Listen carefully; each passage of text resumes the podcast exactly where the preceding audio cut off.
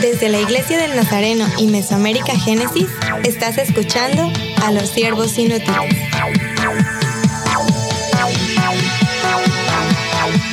Saludos y bienvenidos al podcast de los siervos inútiles. Oh, estoy tan motivado de verles aquí en este cuarto otra vez. Para los que no saben, este, a veces tomamos nuestro tiempo, grabamos algunos episodios back to back, ¿verdad? Ya, ya este, seguimos y todo, y tomamos una pausa, un receso, y ya regresamos. Entonces, estamos en este episodio regresando, y qué bueno verles. Creo que tengo que decir a todos los que están escuchando, que eh, quiénes somos. Eh, somos un podcast que habla de misiones, de cultura, de iglesia saludable.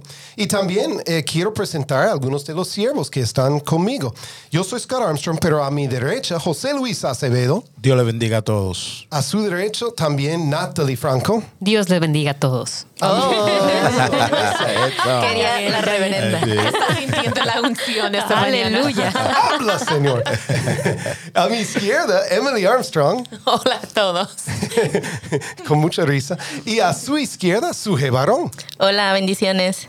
Estamos aquí y vamos a dedicar un tiempo. Mira, este, como acabo de, de confesar, ya hemos, eh, ya ha sido buen rato de- desde que hemos hablado. Entonces, vamos a tomar un tiempo para, para ver eh, eh, en qué hemos estado pensando, ¿verdad? Entonces, voy a empezar con Emily y, y para dar un poco más de tiempo, ¿por qué no hacemos algo? Este, vamos a dedicar este episodio solo a dos de nosotros y ya grabar otro episodio pensando en, en, en los otros tres. ¿Qué piensan, verdad? Entonces, eh, primero, Emily, ¿qué has estado pensando? Bueno, yo he estado pensando mucho en mi hijo mayor, que todos ustedes aquí, los siervos inútiles, saben que hemos estado en una transición de vida, de verdad de vida, con nuestro hijo Elías, que hace poco lo dejamos en la universidad en Estados Unidos. Pero estaba pensando en algo que estaba haciendo hace un año y medio, pensando en él, sabiendo que se iba a graduar, sabiendo que se iba a salir de nuestra casa. Y muchas personas que me conocen saben que soy una mamá que le gusta como discipular a sus hijos, ¿verdad? Cada vez que estoy pensando en el discipulado, yo pienso que, bueno, mis hijos son los primeros que quiero que conozcan a Jesús. Cualquier otra persona e- es buenísimo, ¿verdad? Pero necesito como eso, como mamá, saber que ellos van a amar a Jesús tanto como yo le amo. Entonces yo estaba pensando en qué puede ser un regalo para Elías que tanto yo puedo seguir como hablando a su vida como Dios hablando a su vida. Y hace un año y medio empecé a, escribir algunas notas en una Biblia que era muy especial para él. Entonces yo compré una Biblia con el propósito de leerlo todo en un año, de estar como bajo una disciplina yo leyéndolo para mis devocionales, pero las notas que estaba escribiendo, algunos fueron para mí, ¿verdad? Porque ya Dios siempre habla por medio de su palabra, pero cuando Dios me estaba hablando a mi vida, yo lo estaba escribiendo para Elías y yo empecé, yo empecé a saber que Dios puede hablar a las generaciones por medio de nuestro ejemplo, ¿verdad?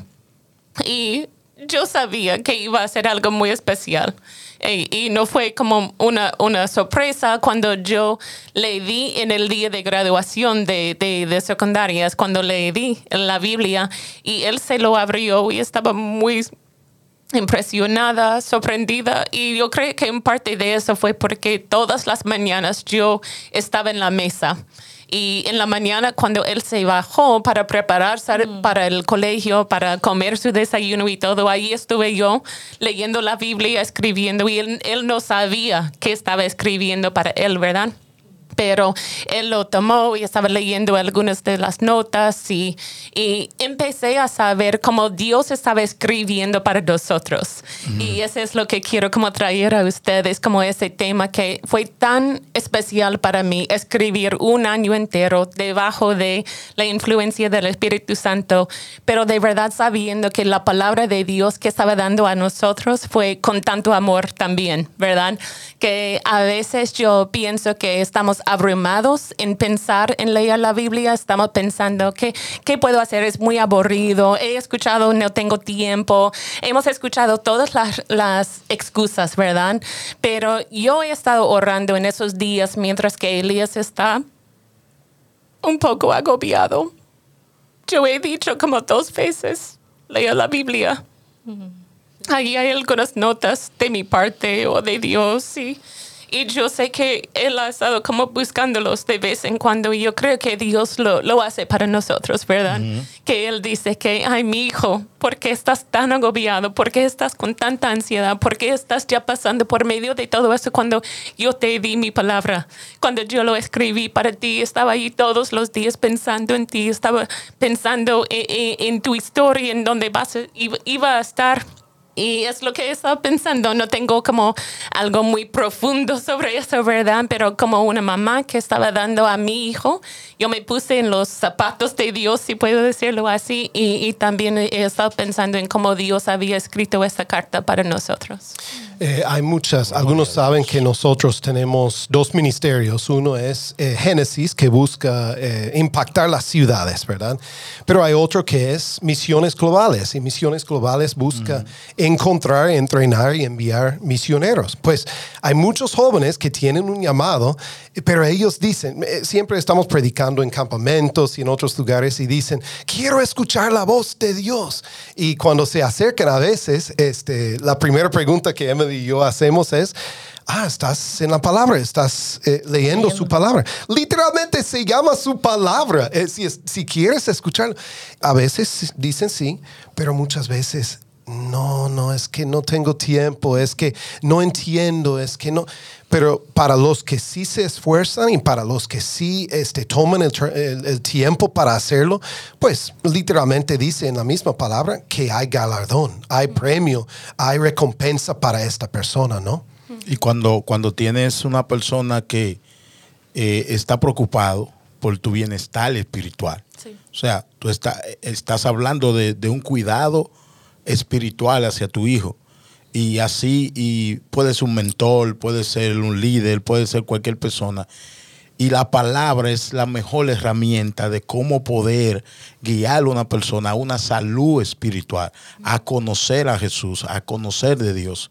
Cuando hablabas, me recordaba de Job, cómo Job cuidaba de, de- de sus hijos y cómo él sacrificaba para ellos, diciendo quizá han ofendido a Dios por, por si acaso han ofendido al Señor, yo sacrifico y le pido a Dios que le perdone. O sea, él estaba interesado en que sus hijos tuvieran una vida espiritual saludable delante de Dios. Y en eso mismo me quedé pensando yo cuando te escuchaba, porque cuántas veces a veces como líderes estamos tan dispuestos en hacer tanto para la obra de Dios y por el pueblo de Dios, pero cuántas veces hacemos lo mismo por nuestra familia.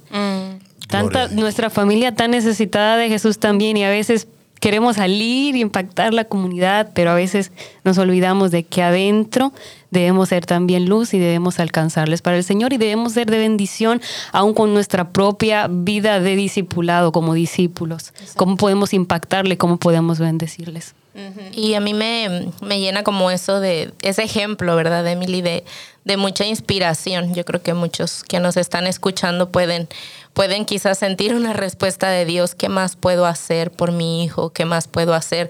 A veces creo que nos enfocamos mucho en las cosas materiales, en, en las herencias, en, en qué les vamos a dar, ¿verdad? En, en, en las carreras. Yo sé que Emily y Scott pensaban en, en Elías, en, eh, en este paso y que sea un, un hombre exitoso, eh, profesional, eh, de bien para el mundo, pero qué bonito que a través de este ejemplo tan ah, evidente, Elías puede entender, no hay cosa más valiosa para mis padres que yo sea un hijo de Dios, que yo pueda amar a Dios como mi madre lo ama y lo busca en todo tiempo. Entonces, eso es mucha inspiración. Yo me imagino Elías y también de saber lo que Emily hacía cuando yo, yo, yo estaba ahí, veía que ella escribía y hacía esto.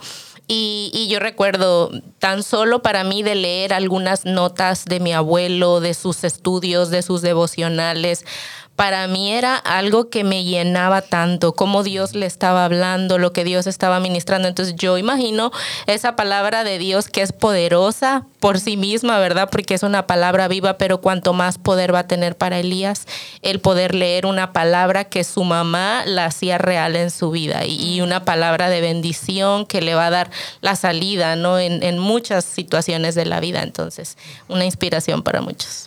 Emily, tú estabas relacionándolo, eh, obviamente yo sabía que, que, estabas haciendo todo esto, fue, fue no fue sorpresa para mí, pero no sabía cuando lo ibas a, a traer aquí que ibas a relacionarlo con Dios, con mm. Dios este, dejando su palabra para nosotros. Literalmente está, este episodio va a salir, eh, yo creo que Elías tal vez va a tener sus dos meses, tres meses en la universidad. Mucho tiempo para no verlo, eh, es normal, entendemos esto, pero, pero en comparación de tener por 18, 19 años todos los días verlo, tal vez para un campamento no verlo, ¿verdad? Pero no tres meses seguidos.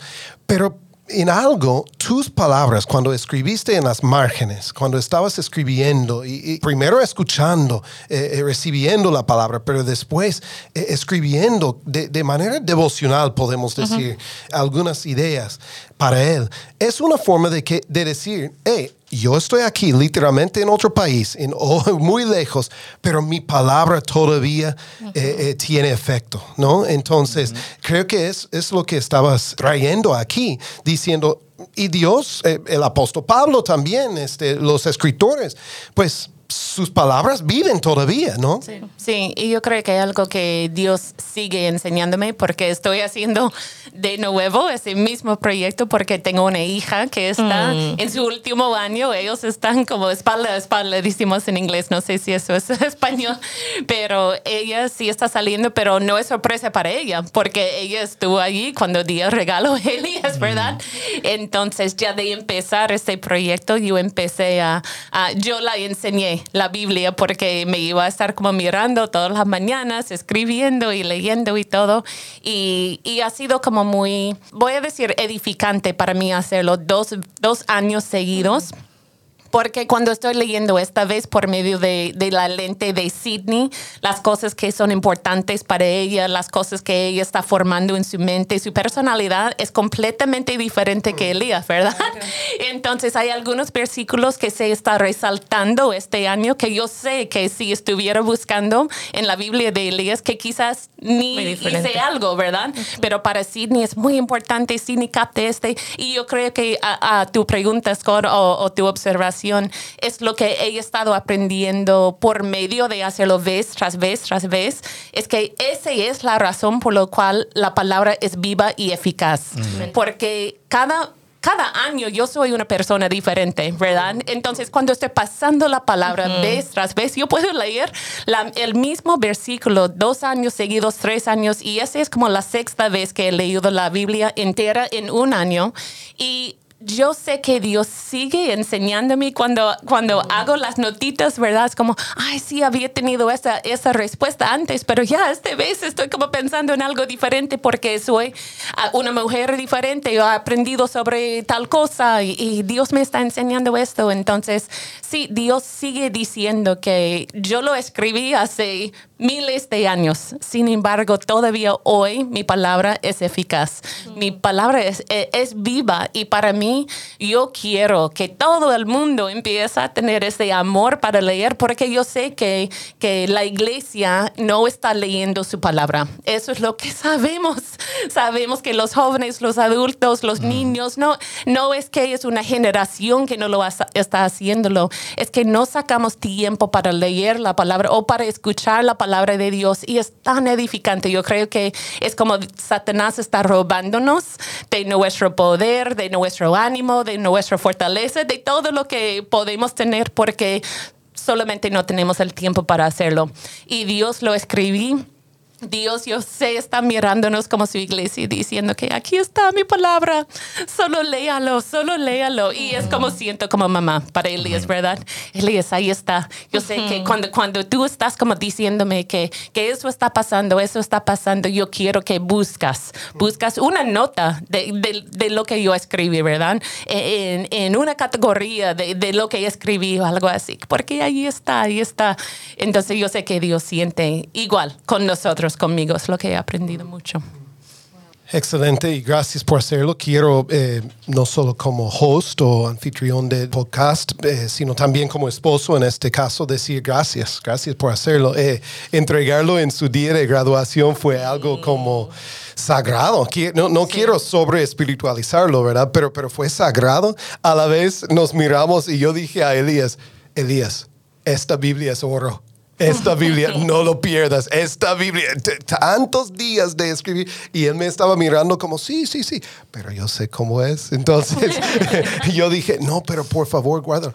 Cuanto más, cuando Dios nos ha dado algo tan precioso y nosotros decimos, no tenemos tiempo, no podemos. Eh, gracias, Emily, por hacerlo. Gracias por traerlo aquí. Sujei, eh, sé que has estado pensando en muchas cosas en estos días. Eh, cuando te dejamos, eh, la última vez tenías una vida muy diferente. No vamos a meternos en esto, pero, eh, pero en Otro qué episodio para ese tema. Exacto. Pero en qué has estado pensando? Bueno, en estos días eh, he estado pensando mucho en, en el liderazgo y, y lo que Dios desea de nosotros, ¿verdad? Como líderes, pero estuve escuchando un, un podcast muy, muy interesante y me gustó mucho porque habla acerca de liderar desde las cicatrices. Y hablaba, ¿verdad?, sobre esta conversación que tuvo Jesús con Tomás cuando, cuando escuchó Tomás que Jesús había resucitado, ¿verdad? Y viene, viene a él y, y, él dice, bueno, todos están creyendo en eso como nada, pero yo no voy a creer hasta que yo no pueda meter mis manos en sus heridas. Y vemos que Jesús le responde a él, ¿quieres meter tus manos? Pues, pues vamos, hazlo, mete tus manos, ¿verdad? Si eso es lo que quieres, hazlo, compruébalo. Y normalmente hablamos de esta historia, pero casi siempre la tocamos eh, y, y, la interpretamos para hablar de la falta de fe de Tomás, ¿verdad? Hablamos de la incredulidad. Siempre, siempre, Sí. siempre. Que no sé es Tomás. Que No vemos otra cosa. Eh, nadie imite, nadie desee ser como Tomás, ¿verdad? Pero en esta ocasión eh, el significado iba más allá de esto, ¿verdad? El significado iba en, en pensar en este texto en que Jesús se deja tocar las heridas para que Tomás crea. Y creo que no hablamos mucho de, de- de este lado, ¿verdad? Hablamos de, de- la presentación, de, de cómo eh, se, se desenvolvió en esta escena Tomás, pero cuando nosotros hablamos de que Jesús se deja tocar las heridas para que Tomás crea, nos da una enseñanza a nosotros en nuestro liderazgo. Y mencionaba en este podcast, ¿verdad? Que hay mucha gente, hay una generación de personas que no cree tan solo por escuchar eh, las historias y lo que hablamos de Jesús, que hay personas que desean saber un poquito más y evidenciar, ¿verdad? Tener esos ejemplos que, que testifiquen de que de verdad ese Dios del que hablamos, ese Jesús del que nosotros compartimos es real. Pero es interesante porque mencionaba, ¿verdad? Que muchas veces nosotros como líderes no queremos mostrar nuestras cicatrices, no estamos dispuestos, ¿verdad? Porque creemos que, que mostrarnos como personas exitosas, de bendición, eh, eh, líderes en victoria, que no vivimos en pecado, que hablamos siempre de santidad, a veces creemos que si somos vulnerables y compartimos nuestras heridas, quizás las personas van a, a no, no vernos de la misma forma o perdemos autoridad delante de ellos. Pero en este episodio estaba escuchando que mencionaban que cuando nosotros podemos mostrar nuestras heridas, esto nos da más autoridad, porque podemos hablarle a las heridas de otras personas diciendo, sí, yo soy una evidencia propia de que a través de mí surgió una historia, de que yo atravesé por un dolor, de que hubo sanidad en mi vida, de que hay transformación, de que soy la persona que soy porque Dios hizo esa obra en mí. Entonces, a veces nosotros como líderes podemos tener como esta, e, este pensamiento, ¿verdad? Y sentir que, que no ayuda mucho el compartir lo que hemos pasado, las experiencias, cómo Dios nos ha sanado pero si algo que nos mencionaba aquí era que para hablar a las nuevas generaciones no hay nada más eficaz que liderar con las cicatrices, mm. porque de esta manera vamos a hablar de un Dios real. Entonces Jesús no tuvo ningún problema para decirle a Tomás, no, ¿por qué vas a venir? Son mis heridas, o verdad, al contrario le dijo, ¿te hace falta hacer esto para creer? Hazlo, porque lo que le interesaba era que él pudiera confirmar a través de su sufrimiento que él era el Mesías. Entonces, ¿por qué nosotros a veces como líderes no podemos mostrar quiénes somos, qué es lo que ha sucedido, cuáles son las cosas que Dios ha hecho para transformarnos y llegar al lugar donde estamos. ¿Hasta dónde podemos nosotros eh, llegar para mostrar a Cristo? O sea, ¿qué estamos dispuestos a hacer para que Cristo sea una realidad en la vida de la gente o que la gente compruebe que realmente Él es lo que nosotros decimos que Él es. O sea, maneras, formas. Sí, porque yo creo que realmente nosotros podemos decir, sí, Dios sana y Dios transforma, pero cuando realmente podemos decir, mira, yo pasé por un proceso y vengo de la adicción y Dios te hace libre. Yo sé que Dios te hace libre y pasé por eso y mira, tengo una cicatriz, pero si te digo que Dios te puede liberar de estas situaciones porque yo ya lo experimenté. Hay un riesgo, yo creo que también hay un riesgo en cuanto a esto. Y escuché hace algún tiempo a, unos líderes compartiendo y dieron demasiados detalles, ¿verdad? sé que es importante contar lo que Dios hizo en nuestras vidas o está haciendo y cómo, cómo hemos pasado por ese proceso de transformación, pero también cuando no perdemos eh, el enfoque de que hablar de esto es para glorificar a Dios y evidencia de lo que Dios hizo en nosotros, ahí es que cumplimos con el propósito. Lo que estás diciendo es importante porque estás conectándolo con el liderazgo nuestro también. Eh, teológicamente, por supuesto, podemos leer Isaías 53, 5, que dice, por su llaga fuimos nosotros curados. Y lo decimos y lo proclamamos y todo. Hay otro siervo que está en este cuarto, eh, tu esposo. Eh, este, Esteban está aquí y hemos tenido un tiempo de mentoreo leyendo el libro El sanador herido por Henry Nowen. Y este, habla de estas cosas. es interesante pensando en liderazgo, como Pablo también dice, el poder de Dios no se perfeccionó en sus grandes talentos. Si yo pienso en Pablo, pienso en excelente predicador, pienso en, eh, yo quiero ser misionero como él, pero él dice, se perfeccionó en mis debilidades. Es decir, en, en, en otras palabras, por mis heridos, por, mis cicatrices, ¿no? Y las cicatrices son testimonio de lo que Dios ha sanado, lo que Dios ha hecho. No es que Jesús vino de nuevo después de ser crucificado y, resucitado, este, como hecho nuevo, ya, ya, eh, todo bien, no tengo cicatrices, es como bebé nuevo, ¿verdad? Él vino con cicatrices. Eso nos dice algo como líderes, ¿no es así? Sí, yo creo que cuando te escucho como hablando, estoy pensando en este es el evangelio, ¿verdad? Este es lo que creemos de lo que, como Dios trabaja en este mundo. Y otra vez, regresando a leer la Biblia entero dentro de un año, todos los años, yo puedo ver vez tras vez tras vez que las personas que Dios quiere usar son las gentes que son quebradas. Mm. Son la gente que son los mínimos, que la mm. gente que no tiene nada, que son los más débiles. Entonces, cuando nosotros como la iglesia digamos que solo los líderes pueden ser las personas quienes son los grandes, los poderosos, de verdad estamos en contra de cómo Dios quiere trabajar en este mundo, ¿verdad? Entonces, cuando estás trayendo este tema de liderar desde los cicatrices, yo creo que es algo que tenemos que que pensar más profundo. Estoy de acuerdo contigo de que tenemos que tener cuidado cómo estamos como exponiendo a la gente a, a lo que ha pasado con nosotros, pero sí hay, hay gente y, y hay personas, hay grupos de personas que necesitan saber mi testimonio no es todo blanco, no es todo puro, no es nada. De hecho, yo quiero decirte que necesito Jesús, necesito un Salvador, que yo solo soy así hoy porque fui así ayer, Ayer, sí. ¿verdad? Entonces, cuando no tenemos el espacio para dar un testimonio de cómo hemos sido transformados, yo creo que estamos como robando a Dios un poquito del poder y la gloria que Él merece y quiere para su propio nombre. Y, y a veces, a veces eh, por cuidar eh, la imagen o el testimonio o la santidad, la santidad, eh, hay cosas en nuestra vida, experiencias que hemos tenido con Dios, que Dios ha hecho en, en nuestras vidas, que han quedado esas cicatrices, han quedado esa, esas enseñanzas, esa madurez.